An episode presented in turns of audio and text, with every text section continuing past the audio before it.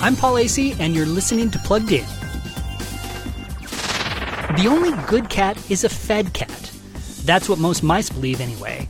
But in the book Clarice the Brave, a mouse is stuck on a lifeboat with a very hungry cat.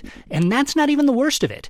Her little brother, Charles Sebastian, is still aboard the mice's hijacked home ship. Can Clarice find a way back to him before she lands in the cat's stomach? She'll need to be more than brave. She'll need to be smart, too. The book Clarice the Brave, written by Lisa McMahon, is meant for readers between the ages of 8 and 14. It can get sad in spots, but it doesn't wallow there. Instead, it sails bravely on, carrying great messages about resiliency, friendship, and family. Read this review and loads of others at pluggedin.com/radio.